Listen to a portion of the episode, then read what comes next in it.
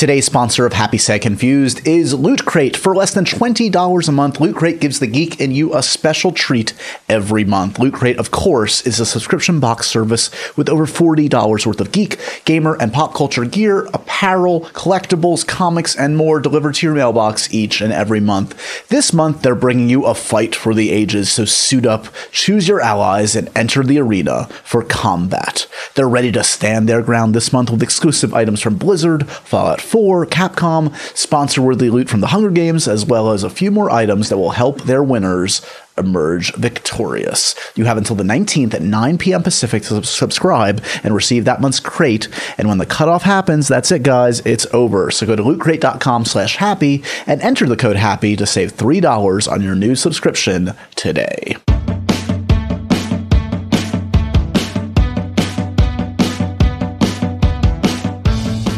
Hey guys, welcome to another edition of Happy, Sad, Confused. I am Josh Horowitz. Welcome to my little old podcast. You're so kind to listen. Thanks. I mean that to each and every one of you.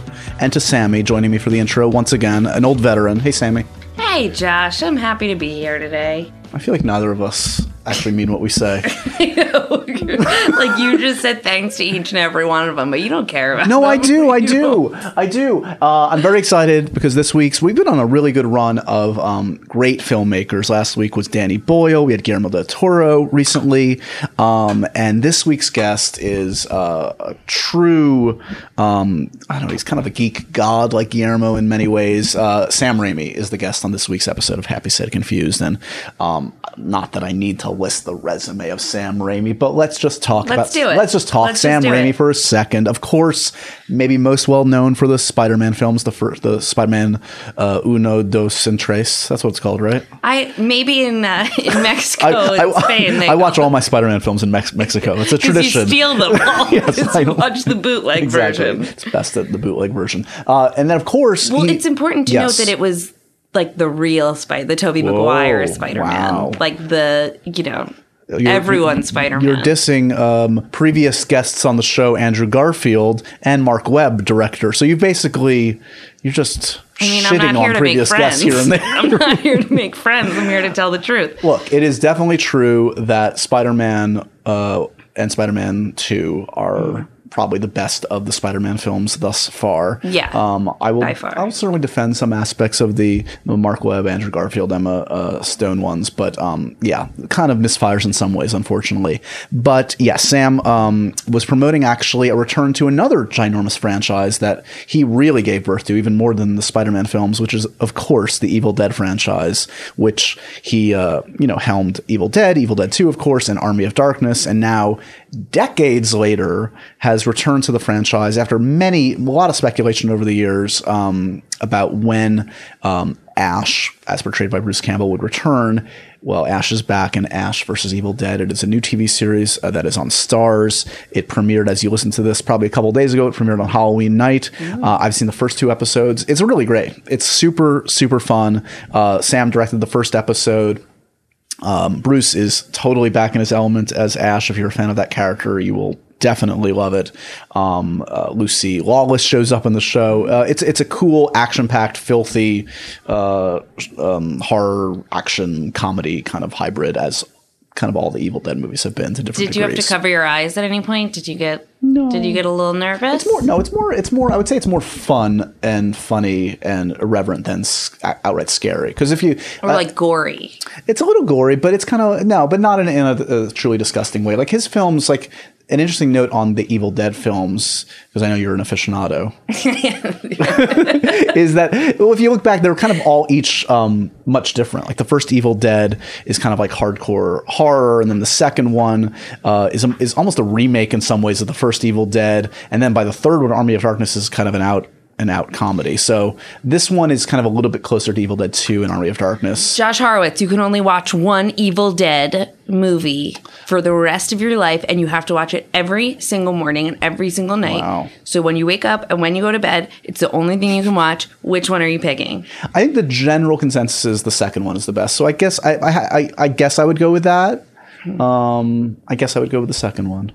Just because that's what the general consensus No, no, no, is, or no, because no, no. that's what Yeah, you 'cause I'm a really fo- feel? I'm a follower. yeah, I want to. I want to know Well, what's in your heart. I don't pretend to be the crazy expert of Evil Dead. Like I haven't watched all the films dozens of times. I mean, I love them, but I'm just not the expert. Like when I growing up. Army of Darkness was the only one I've seen in theaters, so I have a, a affection for that. But I haven't watched it again recently, so I would guess that Evil Dead Two holds up better. Well, we do call your office the Army of Darkness. So the, the Office of Darkness. yeah, the office of different reasons. Different Yeah. reasons. It's just because of the smell. So no, so Sam, uh, this is a great conversation. Sam is super. Um, he's kind of got a, a great wit to him. He's very. Um, I don't know. You can tell he's he's a he's a little bit off, and I mean that in a good way. Like he's like sounds very polite, but when you're actually listening to the things he's saying, there's kind of like a like a darkness to him. He's a contemporary also of like the Coen brothers. He came up with those guys, so he's kind of got that kind of twisted sense of humor. I think. So um, very proud of this conversation. It's going to be a fun one for you guys to listen to. I think. Um, otherwise, crossed, I mean, I hope so. Otherwise, You're out of a job. Oh my buddy. god, no, don't kick me out, guys. I want to keep doing this. Um, we've got a couple uh, uh, great guests uh, coming up. I'll mention them because we because we have we have taped them, so I can say in coming weeks um, we've got Brie Larson who is I'm pretty sure everyone's pretty sure she's going to get an Oscar nomination for her amazing performance in Room. Check that out if you have a chance. It's playing kind of in limited release, dark movie, but an amazing movie, and she's amazing in it. Um, and Paul Bettany came by today. We taped that today.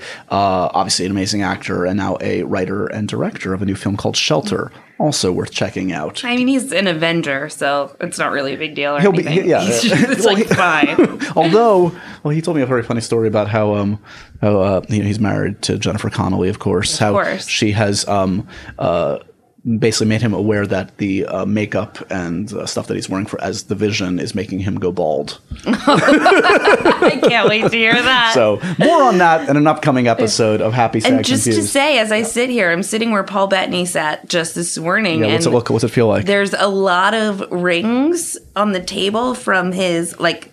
uh he needed a coaster. It looked like, like maybe his. You're like his Sherlock beverage. Holmes of podcasts. You walk into an office. It looks like and he you picked up his cup six times and placed it in a different location. This office smells of Bettany.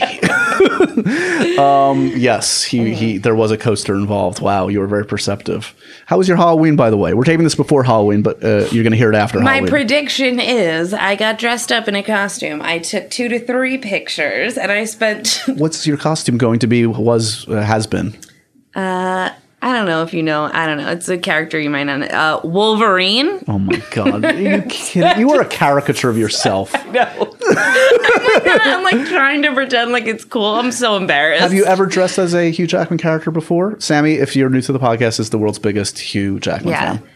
Well, I'll t- I tr- I've tried to do Wolverine multiple years now, What and went wrong? well, it's always male costumes. Yes. and it's like I I'm a lady. She's a lady, You know, I don't want to have a mu- big muscly, but I found a onesie this year. Jesus. So then some soft claws, Right. And uh, I don't know. I'm probably gonna probably gonna pick up a lot of men dressed as Wolverine. gonna find the one this Halloween. God, you're gonna find your Deb. I'm gonna find my Deb. Uh, well, that's lovely. I will not be dressing up uh, for Halloween because I'm boring and lame. I get all my silliness and stupidness, stupidity out in my day to day job. I don't need to dress up on Halloween. I have such a good costume for you. oh God, what? A curmudgeon reporter. First of all, it is a, it is a stretch to call me a reporter, so thank you for that. a Curmudgeon is a natural. silly Jewish man. Thank you for calling me a man. eating man. lean cuisines in his basement. Lean cuisine. That's a big night. Um, that's about all to mention, except that there are also a bunch of cool uh, after hours coming up.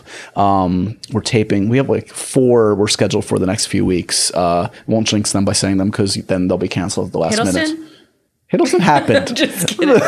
just kidding. you just had to mention Tom one more time. It was like we had to do it. We It's like a good luck We thing. have almost got say. away a week without t- mentioning Tommy Hiddleston. I wasn't going to let that happen. Tommy H. Not on my watch.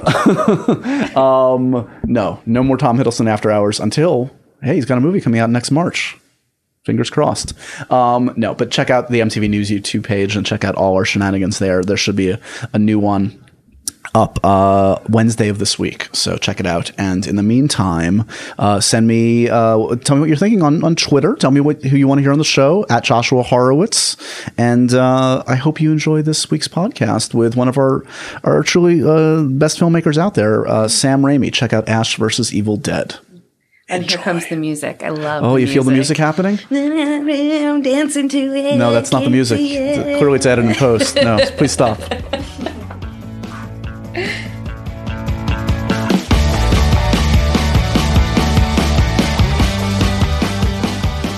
You've been Comic Conning this weekend?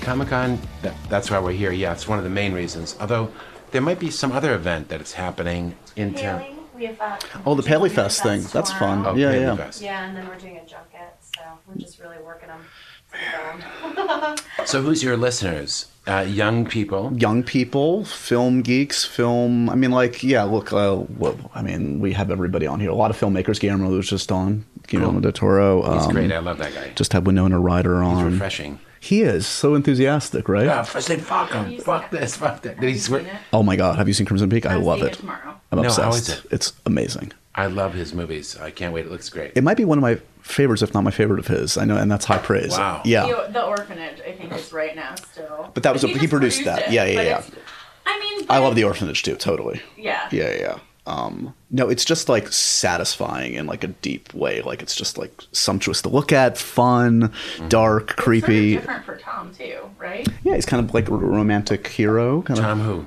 Tom Hiddleston. Hiddleston. Oh, I don't even know who that actor is. He's the He lead. played actor. Loki in the Avengers. He was Oh, he in was that great. movie. What was the one with Tilda Swinton that I loved? Oh, The um, modern day vampire only one. Go- uh, only lovers left alive. Yes. Jim Jarmusch movie. Yeah, yeah. Oh. And is Mia Wasikowska in the lead in Crimson Peak? She is. She's the Somebody lead. else? Yeah, How's, Great. How's Chastain? amazing. I mean, you know my love of just- Chastain, I do probably. know Yeah, you love Chastain. I just saw The Martian on Saturday night. so good. So good. Yeah. Again, it's just satisfying. As is, look at this like segue. I know. Ash versus Evil Dead. Oh. Look at that. I'm a professional, Sam. I, I, I missed it. Can you do that again? I was saying the so Martian. fast. I was saying the Martian was satisfying, but nothing compared to. A- no, seriously, I watched the first two episodes last night. It's it's Oh, a blast. really? Yeah. Oh, that's nice of you. Thank you. Thank you. Um. Have we started already? Yeah. I guess we started. Have we started? Do you want to start? Right. Mm.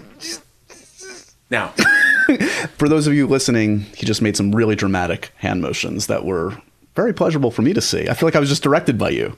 Um, no, it's it's a blast to see uh, this franchise continue after all these years. It's kind of crazy. It's uh, 20 plus years since we've last seen Ash in action. He's back. He's back, right? So was it exciting? Uh, you were at Comic Con. I was just saying over the weekend doing some stuff um, to see that the fans are still there, that they haven't waned. If anything, I feel like they're more rabid than than ever. The fans have always been great. They've really given us our chance in this business.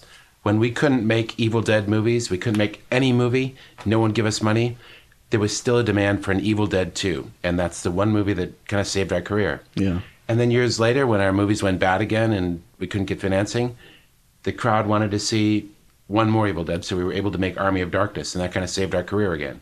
So the fans have really given us more than one chance in this business. Was there a, a certain point in your career where you realized that your life's work would be Evil Dead? Because clearly now you're just going to keep coming back to this at some point. Whenever you either want to or need it, it's going to be there for you, and the fans will be ready to receive it. That clarity of my past is only possible through the window of your show. the truth is, there's so many points in my life I think I'm never making another one of those pictures again. Yeah. For instance, I had made three Evil Dead films, and then I was making these very big Spider-Man pictures. Marvel's great superhero, Peter Parker, is Spider-Man, and the kids seemed to really like it. But I would go to these uh, Comic Con festivals or promotional pieces, and all the audience wanted to hear was uh, to ask was, "This is fine, but when's the next Evil Dead picture?" So I, I thought I had gotten away from it, but never. Like Michael Corleone, just when you think you're out. That's right.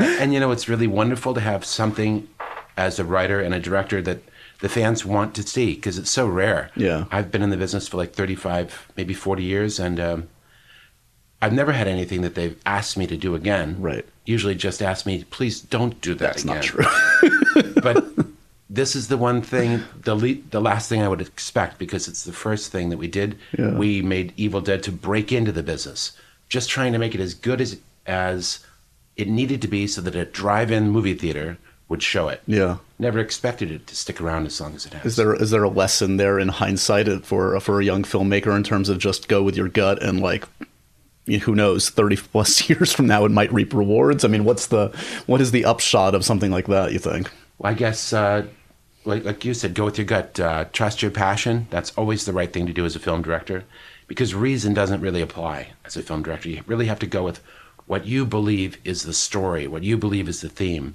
what you believe is right, and you don't even need to explain it in words. In fact, I think that kind of destroys it oftentimes. Yeah. My favorite films are Federico Fellini, and I'm so glad I don't have a track of him doing the director's voiceover, explaining everything. I mean, that just kills everything for me. I, Right. I uh, reason is the enemy of uh, art sometimes. So trust the passion. I agree with your suggestion. Is there is there any? Uh, do you remember the first time that you uh, took great pleasure in injuring Bruce Campbell on screen? Was it still as satisfying today as it was uh, all those years ago, well, that started in high school, even. Before cameras were around? well, we were still making Super 8 movies. Right, right. They were around on the weekends. But I remember in class, if Bruce would raise his hand and ask a question, I would take a pen and jam it into the back of his spine, gently at first. But then as the question would proceed, the pressure would increase till it was almost unbearable as I'd hear the question wrapping up. That's when we were in danger of actually puncturing the skin. because it's it's it's really heartening to see that you haven't missed a beat in the in the pilot. You he he's you put him through the wringer yet again, and this is actually a common theme. I would I would venture to say throughout a lot of your work beyond just the Evil Dead movies, your protagonists tend to suffer a great deal, whether it's Spider Man, poor Peter Parker, or Please Drag Me to Hell with uh, Darkman.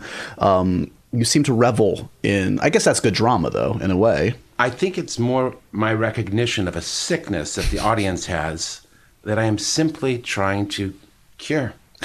and that is they love to watch the innocent suffer on Right. screen. I don't know what it is. It's part of a maybe it's a rite of uh, viewership of identification with a hero that they've got to watch him go through the dregs, the the lowest part, the hardest parts before they'll appreciate his success. But I'm just trying to give those sick devils in the in the crowd what they need.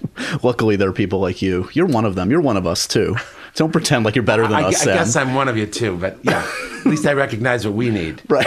I'm trying to drag you in with me. okay, happily there with you. Um, yeah, you talked about this. I mean, like in the 20 plus years since Army of Darkness, there's been a lot of talk about different incarnations of what the next installment would be. I know there was a film that you guys talked about on off and on. It sounds like you've never wanted for ideas for this character. I mean, has it always been clear to you what direction you wanted to go in? Or did you wrestle a lot with you and your collaborators in terms of like what the logical next step would be? It's always a wrestling job, and um, we never really know. It's sitting down with the writer or writers and figuring out what would be the next logical, entertaining step. What's unexpected? Um, what and nowadays? What do the fans really want to see? You know, and you never really can answer that question. So that question's always in success. You you turn it back on yourself and say, well, what do I, I want to see?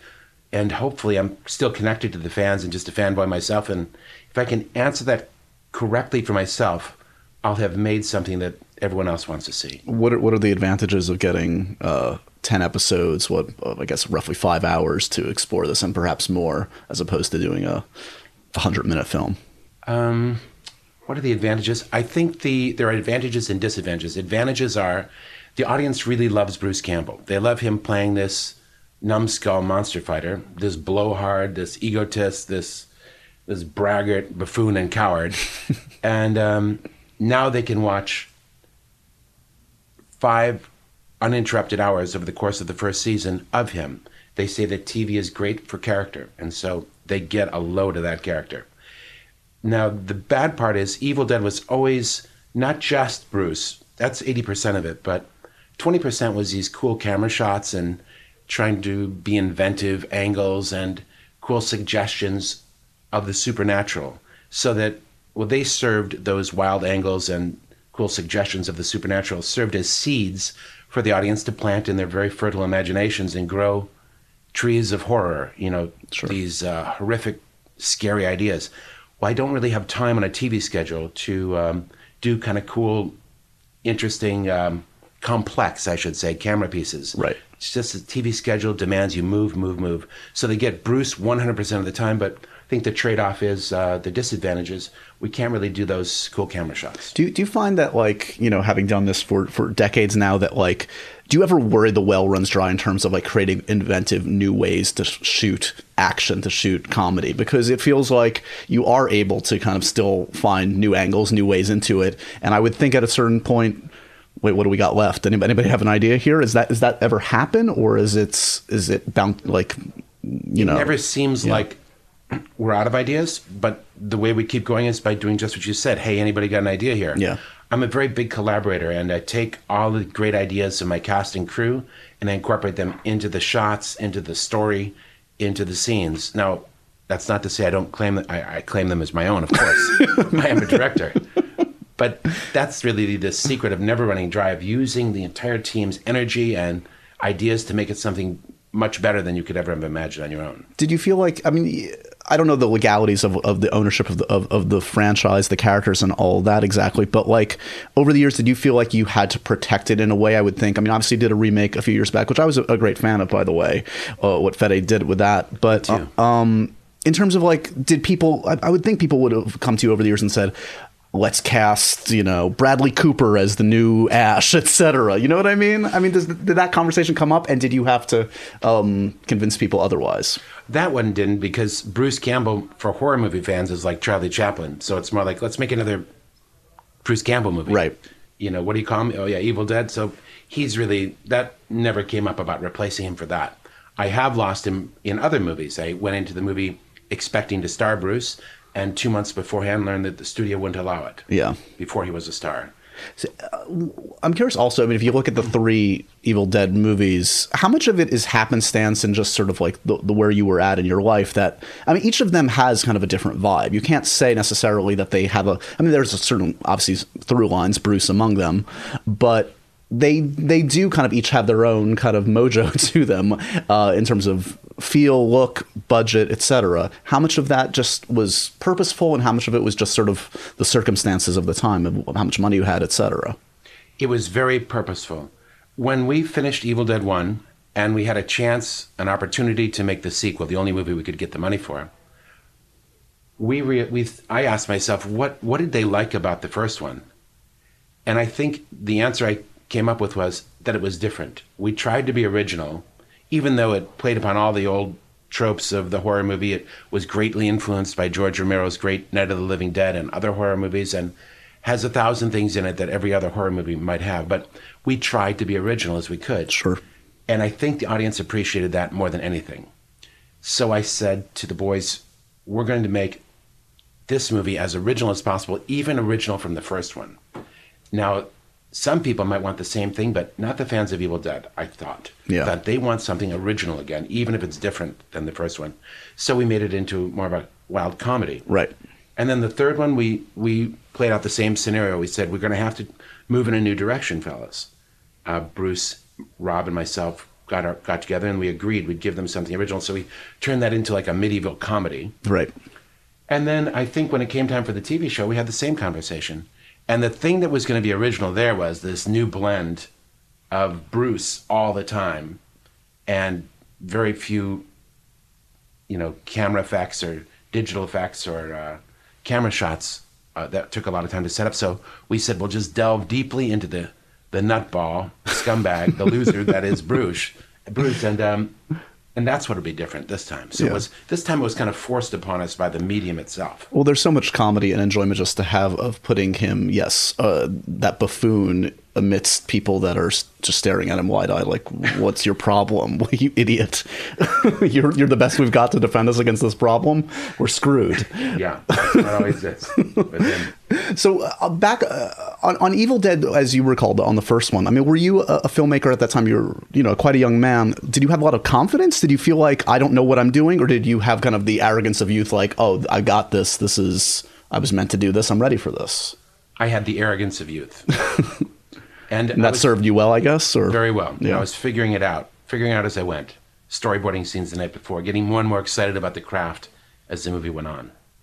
What um talking a little bit about background, you grew up in Michigan. Was was there any any filmmaking pedigree in your family? Any was there a big love of the arts? What was sort of like the environment in the Raimi household for the attitude towards film and TV, etc.? Well, my father was a amateur 16 millimeter home movie maker. At the time, 1969, when I was like nine years old, he was um, making little movies of the birthday parties. So I'd see on the projected on the wall.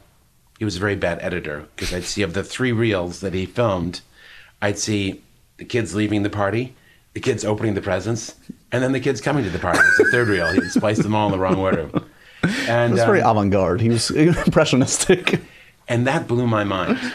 First, I saw this that he had captured reality, which was, I thought, a power that no man should have. He captured and replayed reality. And then he was genius enough to alter the time sequence that I remember that it had happened in. And that that's what blew my mind about film. Not some great movie, but the most basic thing about motion pictures that you can capture reality and alter it. right. And uh, once I saw that, I was hooked. Were your were your parents encouraging of your hobby turned vocation? they were not discouraging. They were kind of waiting for me to give it up and get a real job. Right. But they allowed me to film in the house, and um, I would make money raking leaves and shoveling snow, and I'd buy the film cartridges, the Kodak. Kodachrome 40 or Ektachrome 160 was the names of the film stocks. You'd buy a reversal stock, you'd snap into the camera and could start filming. And they allowed me to shoot in the house, make messes, uh, but they were really waiting for me to come back to reality. It just never happened. You you've appeared in, in, in quite a number of films. You've acted quite a bit, a little bit. I mean, little cameos here and there. Was there an ambition to act early on? Well, I was always in the high school plays with Bruce, but I realized early on that he was a much better actor. Now you get an idea how bad I am. Sometimes you need the the really good guy next to you to, remind you what, where you fit in the universe. Yes. Plus, he was a good looking guy, so we always put him in front of the camera, and I'd be behind the camera. And that's really was was how we started to break up the responsibilities of movie making. But no, I never really saw myself as an actor, and um, but I would take a lot of parts in movies because I wanted to learn how to be a better director. And I would learn. People would direct me, and I'd think, gee, they're not telling me anything. I don't know what to do here. I got to remember to be clear to the actors, tell them where to stand, where to move, what the scene's about. Or other times I'd work on a show, and the guy would be giving me way too much direction, filling my head with all these nuances that I don't even know how to handle the props yet. And he's telling me about this thematic element that has nothing to do with my simple performance. And I think I got to remember to keep it simple for these guys, you know, when I direct. So I, I learn a lot just by by doing. Today's sponsor of Happy Sad Confused is Casper Mattresses, obsessively engineered American made mattresses at a shockingly fair price. And now you guys can get $50 towards any mattress purchase by going to casper.com slash happy and using the code HAPPY. Listen, guys, you spend at least a third of your life sleeping. Let's make sure you're doing it on a good mattress. Casper brings together two comfy technologies together for better nights and brighter days latex foam and memory foam. So they've got just the right sink and just the right bounce, no matter how you sleep. And they've got a risk free trial and return policy, guys. They'll deliver it straight to you. You can try it for 100 days. And if you're not happy, they'll pick it right back up. At the store, maybe you get a minute to try mattresses. With Casper, you actually get to sleep on it. It's $500 for a twin size mattress and $950 for a king size mattress. Comparing that to industry averages, that is a crazy outstanding price point. So get $50 towards any mattress purchase right now by going to casper.com slash happy and using the code happy. Terms and conditions apply. Would you classify yourself as a geek gamer or pop culture nerd? Then Loot Crate is the subscription box for you. Loot Crate is a subscription box service with over $40 worth of geek, gamer, and pop culture gear, collectibles, comics, apparel, and much more delivered to your mailbox every month. So make sure to head to lootcrate.com slash happy and enter the code happy to save $3 on any new subscription. Every month, guys, it's a different theme. All are inspired by classic movie and video game franchises, as well as all the big pop culture ones. You know, for instance, previous crates have included uh, Star Wars or Marvel or Walking Dead or Legend of Zelda, all the big stuff. This month, they're bringing you a fight for the ages, so suit up and choose your allies and enter the arena for combat. They're ready to stand their ground this month with exclusive items from Blizzard and Fallout 4 and Capcom and sponsor worthy loot from the Hunger Games, as well as a few more items that will help their winners emerge victorious. So, whether you're risking your life in battle or taking no prisoners in the wasteland, and our loot will be at your side to help keep things very interesting. Basically, Loot Crate is, is like that friend who knows what you love and surprises you with an awesome present each and every month. And did I mention that they ship to over 13 different countries now, too? You have until the 19th at 9 p.m. Pacific to subscribe and receive that month's crate. And when the cutoff happens, though, that's it. It's over. So go to lootcrate.com slash happy, enter the code happy to save $3 on your new subscription today. Were there, were there difficulties early on, or at any? I'm, I'm sure you know you work with all different kind of characters, actors rather. They have, all have their different processes. You have to kind of figure it out and what works for them.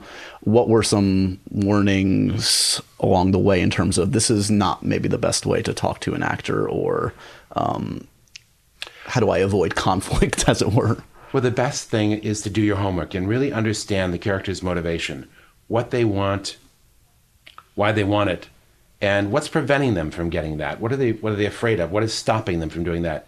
Know what they want in the scene in the moment. What are they after? Exactly where are they when the scene begins, and how do, where do they progress by the scene's end? If you know those things, then you're in a great position to collaborate with an artist because you can hear their ideas, and they usually not what you ever had imagined, but if they can fit into the overall story just in a new and more complex way, it's a wonderful addition. Sure. But if they are changing it so much so that it doesn't really ring true to the character anymore, as a director, you've got to pull them back and you've got to explain to them the real movements of these characters and why it doesn't have to be in the way I imagined, but why they have to make a particular choice or uh, within a, some wide spectrum, this choice has to be made to further the story or to further the, the logic of the character. Because yeah, your job is you're on the macro. You're looking at the whole thing, and they justifiably that's not necessarily their job. They're looking out for the interests of their character, and you have to kind of keep them on the right path. That's right. You you have to understand the script and bring it to life. Yeah. And sometimes the the actors may have such a different understanding of the script that it's in conflict with the story you're telling. Yeah. So that's where you really get into into problems. What do you think your uh, best performance in film has been over your illustrious career? This particular radio show. I would nominate. I I uh, I have a fondness for the Hudsucker Proxy, which I know you co-wrote, and you appear, you appear you're one of the two kind of idea men, right? In Silhouette. An idea man. That I was- like the whole idea of the idea man idea. yep. I was an idea man. Seen in silhouette with um, John Cameron was another guy seen in that silhouette scene. And John has gone on to, well, he was an AD for many of the Coen Brothers pictures, went on to produce, co-produce some of them with them, and has gone on to produce and win the Emmy for Fargo, TV show. Oh my god, I love Fargo. I'm so excited for the new. Done a really good job. Nice. Are uh, the Coens uh, uh, folks you still keep in touch with that are still folks that you'll hit up Only if once in a year and a Yeah. quarter now. I see them, they invite me to the set, or they come over for dinner. But just them being in New York and me being in Los Angeles, Sure. and us having our own separate families has uh, made a lot of uh, a lot less frequent that I see them. Are, are are you shocked given what you made of them at first? Like, were your first impressions of them? Does it match sort of the careers that they've gone on to have? Because No, because my first impression of Joel Coen was in 1981, and I had driven a station wagon full of 16 millimeter negative from Detroit to New York, and I was supposed to meet the editor. And there was this uh, New York was not as nice a place as it is right now then. There were a lot of rough looking characters on the streets, and one of them was pounding on my window. And I was trying to ignore him. Because I was looking for the editor, this bearded guy. It looked kind of crummy, and his clothes were filthy, and it was only after about a minute that he said, I am the editor's assistant. I'm Joel Coen. so my first impression of him was that he was a danger. so no, it didn't, didn't I never imagined that Joel Coen, who became a really good friend of mine, would have um, the skills and the talents to be the world's greatest, you know, writer director. arguably, they're Him and up there.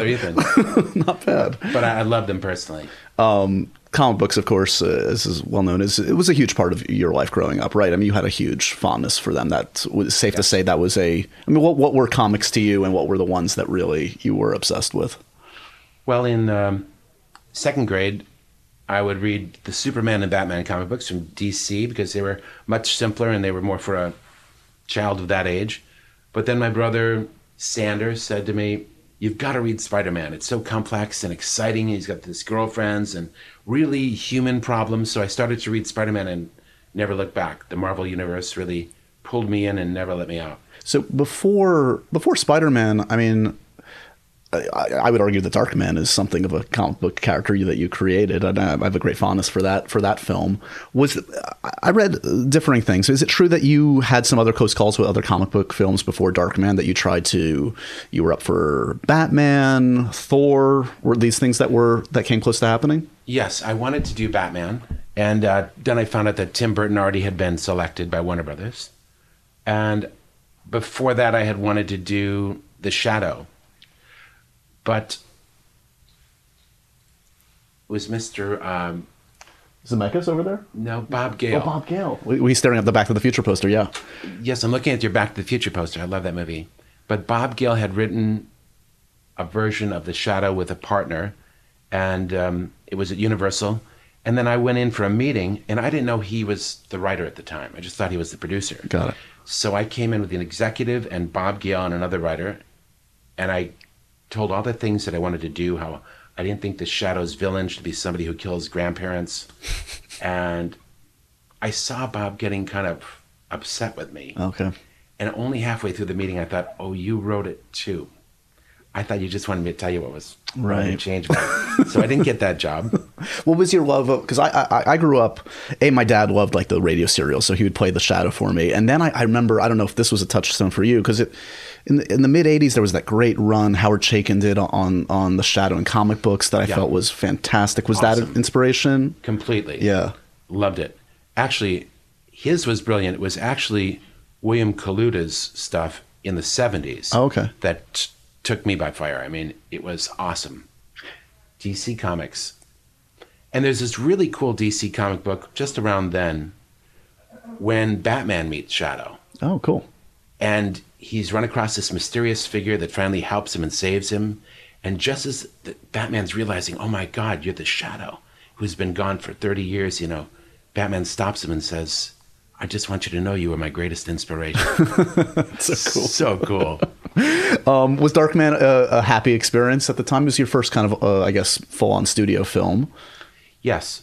Darkman was a, a, blast for me. We had a big studio budget, like $17 million, which is probably like $45 million now or something. And sure. um, Liam Neeson and Fran McDormand starred in it. And I loved working with both of them.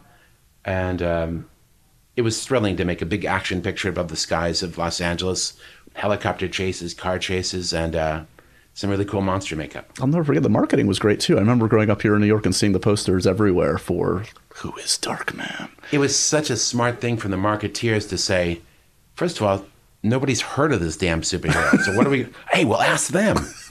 who is Darkman? Yeah. Wait, should I know? Maybe I should know. exactly. It's a really smart way to turn a negative into a positive. um, arguably, Quick and the Dead has one of the greatest assemblage of actors I can think of that you were you guys were able to to put together in that one. I'm always fascinated. Gene Hackman, for, for, my money, is one of the greatest actors. Like, there's no false note in anything he's ever done. He's also notoriously not like like can, can be a tough guy to work with at times. He's got kind of got his own methodology. Was he was that a tough one? Was that a, did you have an easy working relationship with Gene, or was that take some getting used to? Um it's not something I could ever get used to. no, Gene uh, didn't like me. Oh, really? Yeah, and we uh, I tried to get along with him the best I could. But I remember uh, our relationship probably could be summed up pretty quickly when he saw that I had storyboards.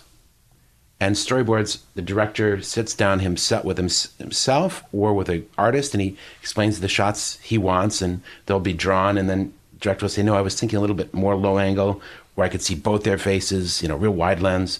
And you work out shot by shot the visuals. You really do a blueprint of your entire movie with storyboards when you, at least that's what I'd like to do. And so Gene Hackman saw this giant book of boards. He says, what, what, what's that? I said, Gene, these are storyboards. I, uh, you know, got a drawing for every single shot. He says, am I pictured in there? My character? I said, yes. See, here you are going into the bar. Here you are ordering a drink. And this is when you draw your gun. I said, see, I got a super close up. I, I know I don't have to use you. I'll get a second unit to shoot that. He says, mm-hmm. well, anything that you've got a picture of me doing in there, I'm not doing. I said, but, uh, you mean the, you don't have to do the close up, Gene. That's a second. You, no, no. Anything you've got a picture of me doing in there, I'm not doing. So that was how our relationship started. And it went, got worse from there. No, that's to be tough. That's a deflating moment for a filmmaker, and I'm sure you had reference reverence for him going into it. I'm working with Gene Hackman, and then to know, oh wait, we're just not on the same page. He's just coming at it from a different way. Yeah, it's. Uh, I just called the AD and said, uh, "Let's not send the storyboards every morning to Gene's trailer." Cancel the storyboards Mr. Hackman. Do you have um when you know when people like you know people like myself or fans or just critics like look at your career like they'll they'll look at like things like you know for love of the game and the gift and a simple plan which all kind of came back to back to back as kind of like in, some might argue the least Raimi-ish films that Sam has on his resume. Uh, You can argue it both ways. I'm curious from your perspective when you look at those, do those feel like anomalies or do those feel as personal and as unique to you as the Darkmans and the Evil Deads, etc.? They're unique to me. I was trying to do different things. Um, after Quick and the Dead, which for me was just a complete exercise in style, I felt very empty and wanted to really tell the story through character.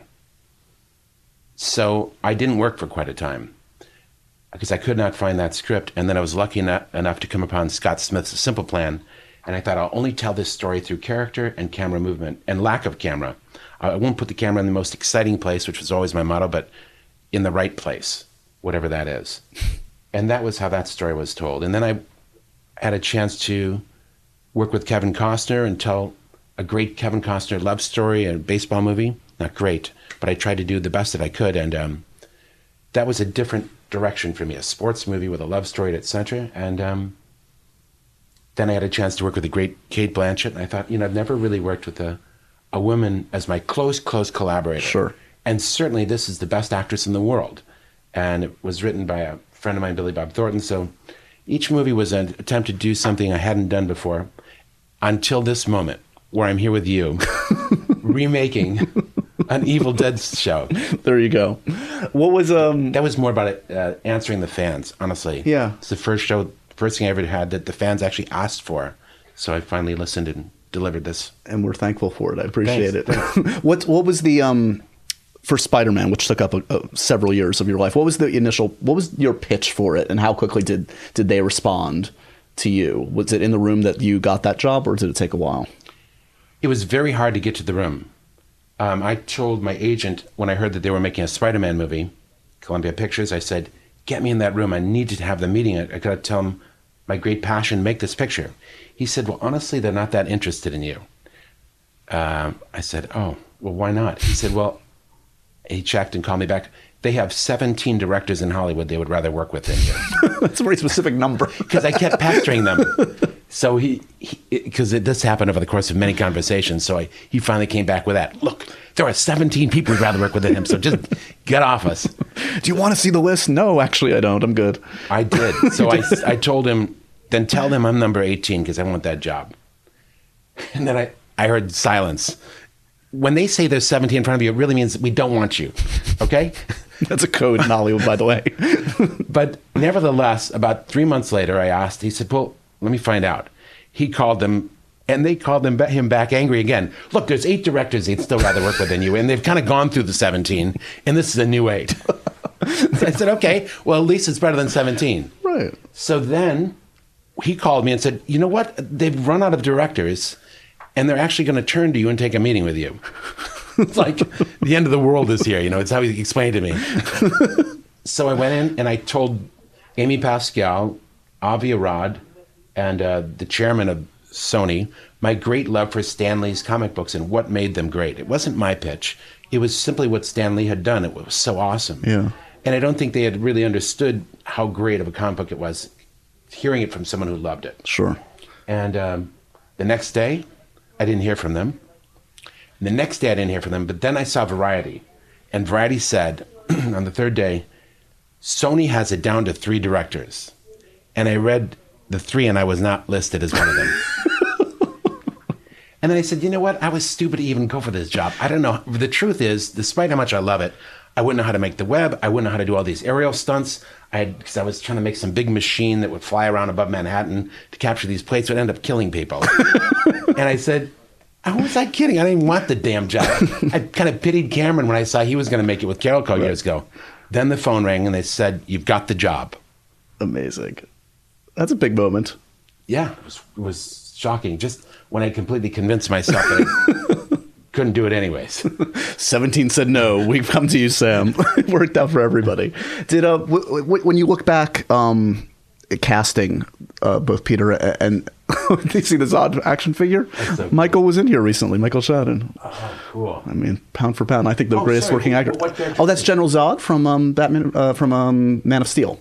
But you said Michael Shaban? Michael uh, Shannon over here. Oh, I'm sorry, Michael Shannon. Sorry. yeah, yeah, no, it's all good, but it's a Very fun cool. action figure, right? I, well, I love how big they made those gigantic metal things. That I know. It really Well, the fun thing, powerful the fun thing is that in that film, there's of course no scene that has anything rem- remotely like that. uh, was I like the audacity of the sculptor that said, "No, he's going to be holding something big." Exactly. He won't stand up. Listen to us, please. I No, need this. This is a vision I have. It's so cool because he looks super powerful. Was um casting i would think that i mean th- there's a lot of lore about like the folks that were up for peter parker and for goblin there were i'm sure you went through a long list of people was it um was there a lot of dis- discussion was there like a final two or three that you were debating in your mind or was it clear from the start that it had to be tobey and uh, and willem in the end No, it- it wasn't from the start. It's only once I met, yeah, once I met Tobey, I realized that he was the guy. yeah I saw him in a few of his movies and met him and really, really thought he was Peter Parker. I think the studio fought me so much for so long because they assumed it was like a Clark Kent kind of thing. right And they were looking for a tall, classically handsome leading man who was not such a kid or such. They didn't understand we were really casting Peter Parker. right And that that's just the difference. did did they have a, a first choice i mean there was talk of like heath ledger and Heath Ledger, I met with him. Yeah. And all of Hollywood's biggest young stars. Yeah. You must take a, a great source of pride. I mean, it's probably like I know you're, you're self-analytical and, and kind of can be tough on yourself from what I've read because you know when you look at the the three Spider-Man films, you know you have the distinction of probably making the most beloved superhero sequel of all time. I would say Spider-Man Two is fantastic in every regard, and and you're the frank. most hated. Well, I would say most hated, but I would say Oh, it no, was it- was disappointing for some. Yeah, and uh, hated. I did not. Those are not my That- that- words. I don't know what it would be if not that. that's not true.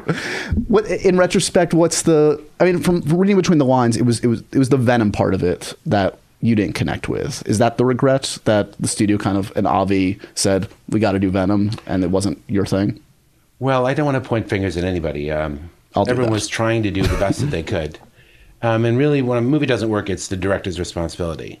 Um, they've got to keep sight of what the audience wants, what they want.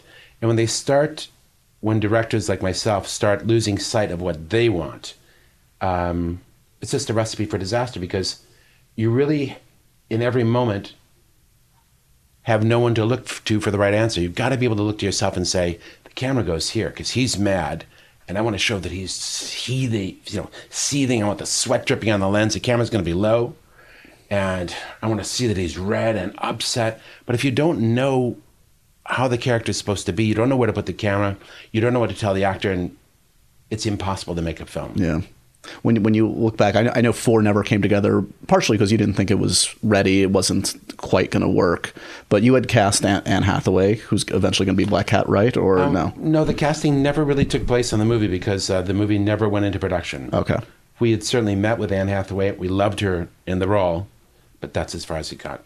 Is there in your mind as a as a fanboy yourself nowadays and seeing the the spectrum of sort of what's out there? Is there any downside to you the the proliferation of these movies that I'm sure when you and I were growing up would have you know we would have questioned someone saying every, you know every major movie is going to be a superhero movie. It's going to be tent poles from here to Sunday. Is there a downside to the fact that it dominates the industry today? You think, or do you feel like the going is good for folks like us? Well, it's awesome if you're a Marvel fan, and um, the movies are really of a super high quality because they get some really great directors. But I do miss those great character stories of the '70s, starring Al Pacino or Robert Redford, or uh, just really uh, those William Goldman thrillers. They seem to have been sidelined a little bit doesn't seem like there's enough room on this enough screens or something. I don't know. There's a lot less movies being made for some reason, and those are the ones that I loved that I don't see much anymore. Dog Day Afternoons. Yeah. They had a pretty good budget, is what I'm saying. Not that they wouldn't make a character piece. But those are like $3 million movies as opposed to the $30 million movies today. That's right. It's that mid range is gone. Yeah, it's that mid range that I miss. So that's my only regret. If the if the superhero movies are stealing that um, that supply line of uh, resources that made those films. Is the, uh, is the, have you guys shot the entire run of this first season of Ash versus Evil Dead, or where are you guys at on it? Uh, yes, they finished shooting it. I was mostly just working on that pilot. I just finished the pilot recently, but my partner Rob Tapert is really running the show down in New Zealand. I went down there, shot my episode, and came back and edited it. and get all the glory. yeah, I did look That's at the perfect. dailies. Hey, looks like they're having a hard time down there. Would you direct for the second season? I don't know. I'm, I'm, I'm not, right now. I'm actually trying to find a, uh screenplay for a movie. I'd like to make a film. It's been a long time, and I'm really got to get it back on the floor. That's the only thing I know how to do. What's the uh, coming off of something like like Oz? Are you the kind of person that's reactionary to like the thing you just did? Like, let me go smaller now, or are you? I mean, you're obviously one of a handful of directors that can handle a ginormous movie and still get great performances and get it on time and make it work. Um, so I, I assume you get a lot of offers still of that ilk. I, I'm a, I've been very lucky, luckier than I deserve, and I still get offers to make bigger budget pictures and smaller budget pictures. But I'm really need to connect with the character or the story in a real basic way. Otherwise, it's really I've learned my lesson. The wrong thing for me. So Yeah. I have not found that thing yet. The shadow. I, have been shooting, but I'm I'm reading again now. Could the shadow ever come back? the shadow never came back, but because I don't. Oh, they did end up making it with Al With the Alec Baldwin I yeah, don't know sure. if it was that script that he had written though. I never saw that one, but um, There's still a great shadow movie to be made. I would I would venture having seen that. I mean, there was elements in that one, but it didn't work in Oh, the yeah? end, from my vantage. I never saw that one. Yeah. but um, I took a lot of the elements, stole a lot of the elements from William Gibson's Great Creation, and wrote my own version of the shadow when I couldn't get them to take my changes or let or they didn't let me into their project. So I called my version of Shadow Darkman, and I made him a master of disguise and took all the things that William Gibson, I hope I have his name right, um, had put in his original creation. Do you have? A, I mean, are you the kind of filmmaker that has a lot of kind of like scripts on the backlog and things that you've been working on that that you still hope to come to fruition, or is it? Do you, is the desk empty? Is the drawer empty? You know, I have like uh, two scripts that I'm writing with my brother right now, and um, ideas for many more. But um, I need to get. I, unfortunately, I put him on the staff of the TV show, Right. And I need to get him back. He won't leave right now. I- Um, I'm not surprised to say that um, in visiting me here today, you outdressed me. You always dress impeccably. This is something that goes way back. Was this on the first Evil Dead? Were you wearing a, a, a suit? Were you wearing a, a jacket and tie? no, When No. did that start? uh, that started on Evil Dead Two. Evil Dead One was just too miserably bloody and awful, and I didn't even have the money to buy a jacket or a tie at that time. But Where my does it come from? my father always told me to uh, dress in a way that conveys the level well that that communicates the level of respect you wish to convey Right. and um, so i see you haven't worn a tie and a jacket and that's fine Wearing flip flops, no pants. I don't respect you at all, Mr. Raymond. please That's not true. please put some pants on Please, I would be wearing a tuxedo to convey how much respect I have for you if it if it came to that. let's Next take time, a little break when we come back, Josh will be wearing a coat and tails. Um, I can't tell you how uh, much of a treat it is for me. I felt like this turned into a little bit of "This Is Your Life." I hope that's okay. thank you for your kind words and uh, your interest in the films i made and your knowledge of them it's great to uh, run across the interview well a uh, you're not a talk show host you're not an interviewer you're a Th- There's no name for what I am. you're a podcaster, and uh, so it's great to find a caster who uh, is very professional. Thank you, despite thank how they dress. so rude in the end. He was that was like the nicest compliment and just ended in a nasty way. It's not even sorry. true. Uh, good luck on Ash versus Evil Dead. May it continue for many years to come. I, I'm loving what I, I'm seeing so far, man. Thank you, sir. Thanks.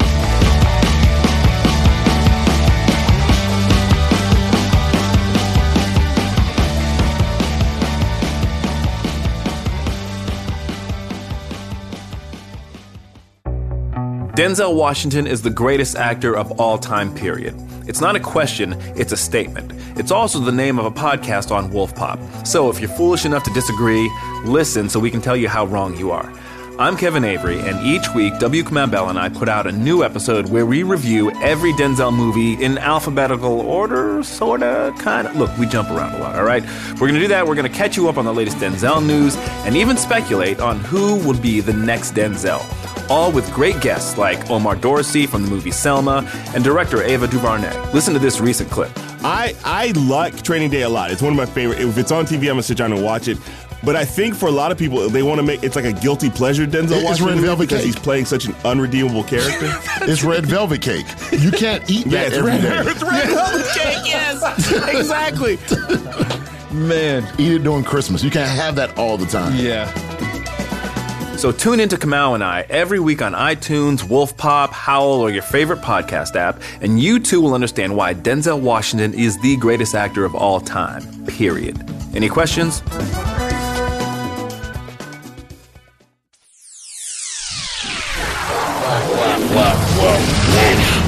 Pop. Pop? Pop. Pop. Pop. Pop. Pop. Pop. This has been a Wolf Pop production.